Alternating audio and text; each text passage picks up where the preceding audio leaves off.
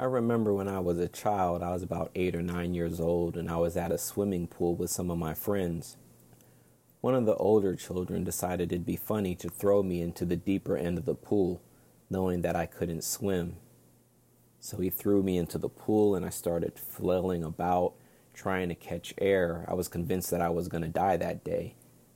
I was probably only underwater for a couple of seconds, but it felt like it was an eternity. The child comes and puts me, at the older child comes and puts me on his shoulder. He takes me to safety, and all is good. So, what to him was just some fun and a laugh at my expense, to me was very traumatic and left me with this fear of drowning for years. Drowning is perhaps one of the worst ways to die. That's why in 2009, the interrogation form of waterboarding was banned by the United States. It is seen as an extreme act of torture that is unethical. Here is how the author Angela Abraham describes drowning. I have held my breath in a pool before. This isn't like that. This is like having a gun to my head and being told not to have my heart beat. Of course it will beat. And my lungs will inhale, whether it's air or salty water. In the moment that the coolness rushes in, I know I am already dead. In moments I will float like the seaweed, nothing more than flesh and bones, ready to decay in the currents. I want to be saved. I want a rescuing hand to tow me back to life, to the world that I know. It is with this context that we're confronted with the story of Noah and the ark a story in which God chooses to drown all the inhabitants of the earth. As children in Sunday school, many of us are taught about Noah and how God saved him and his family and all the animals, and we're taught to look at it from an elementary perspectives. You may remember pictures of Noah with a rainbow and all of the happy animals, but unlike other children's story, Noah provides us with a dilemma that as children we may not have noticed. Any good story has a protagonist, an antagonist, an interesting plot, a problem, and then a resolution. In Hansel and Gretel, the children have to escape from the witch. In Cinderella, the wicked stepsisters and stepmother are the cause of despair. And in Pinocchio, it is the influence of shady friends and his own propensity to tell lies that gets him into trouble. But who is the bad guy in Noah and the Ark?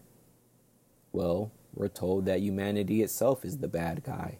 They have grown so wicked that it is a reason reason enough for God to flood the entire world. So all of the people drown except Noah and his family. God promises not to do it again and gives us a rainbow. And that's the end of the story. That might be the end of the story when we were children, but now as adults, that's really just the beginning of the story. The author, Karen Armstrong, asks a troubling and concerning question What does it mean when the Creator God becomes the Destroyer God? I might add, what does it mean not only to become a destroyer, but one who cr- chooses the cruel method of drowning every man, woman, and child because of his disapproval with his own creation? During the season of Lent, when tradition asks us to let go of some food or vice or pleasure, perhaps we should also let go of some antiquated views of God. Many people today look at the story of Noah and think it's ridiculous, putting all these animals on an ark without them eating each other. Not only that, but God is seen as vindictive and unjust. God is like a child who, after getting his toys, simply throws them away. Or worse, he's like the character Sid Phillips in the animated film Toy Story, who chooses to sadistically destroy his toys when he has grown tired of them. Surely God must be more kind and compassionate than this. There are still many Christians who believe in a literal interpretation of the Bible. Some of these people are the same ones who believe that COVID 19 was sent by God to have the people of the world repent from their sins and return back to Him.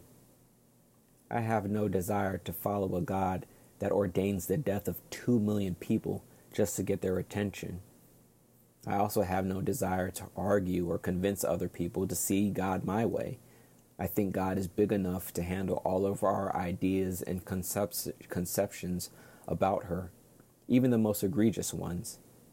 It's usually we who cannot handle the other views that people might have of God. Nevertheless, I don't view God as some sort of vindictive character who's willing to drown all of the inhabitants of earth just to prove a point. When I read Noah's Ark, I see an author who is trying to make sense of the world that they live in. In fact, if you Google search list of flood myths, you will see that the authors of Genesis were not the only ones trying to make sense of their world. There are hundreds of ancient flood stories across the ancient world from numerous culture, cultures and countries. Noah and the ark is only one of many. Back then, when there was a major flood or natural disaster, people assumed that they must have done something wrong to offend the gods or God. This was a common theme in Egyptian, Greek, Aztec, Chinese, and other cultures. It's easy for the world to laugh and scoff at ancient people as being superstitious and unenlightened. Yet the miraculous part of this is not the mythical stories within themselves. Rather, it's the fact that people in Africa and parts of America and India and other parts of Asia who had no idea there were other people on the other side of the globe had a familiar story about floods. Even today, with all of the scientific advancements we have, we still can only come up with theories on how this could be. But beyond the sociological and archaeological inquiries we might have, it still leaves us with the question what does Noah and the ark mean for us in the 21st century? What does this say about life and God? To be honest, I don't really know. 2 million people, more than 2 million people, have died from COVID 19. I'm left with more questions than answers about life and about God. To be honest, sometimes, like Noah, I just want to get drunk on one of my many vices that I'm giving up for Lent to try to take away some of the pain. What I do know, though, is that rainbows are very special to me. I was born in Hawaii, which is known as the Rainbow State, so there's a deep connection for me. There's a deep symbolism there. I have plenty of stories about rainbows, but I'll share one that helps me to navigate through times of uncertainty and hardship. I lived in Brooklyn, New York uh, in my mid 20s to mid 30s, and I, I always wanted to walk the Brooklyn Bridge, but never got around to doing it at the time. Either I was busy or I was going to go with somebody and they flaked out or it rained. Something always came up. Anyways, as life went on, I ended up meeting a young lady who I would date. And then we wanted to walk the Brooklyn Bridge, but we would procrastinate or something would happen. And this went on for months and even years finally enough time had passed where I was uh, persuaded that I wanted to marry this person. And I was going to marry her on the day that we walked the Brooklyn Bridge. So I set a, a, a date in mind, didn't tell her about the ring that I had in my pocket. And we ended up walking the Brooklyn Bridge. It was a beautiful sunny day in Brooklyn. We ended up going to a movie theater and watching a movie. And after, obviously, and after we leave the movie theater, there's like water all over the, the ground. People are walking around in umbrellas and we're like flabbergasted because it was the most beautiful sunny day. Apparently, it had rained while we were in the movie theater.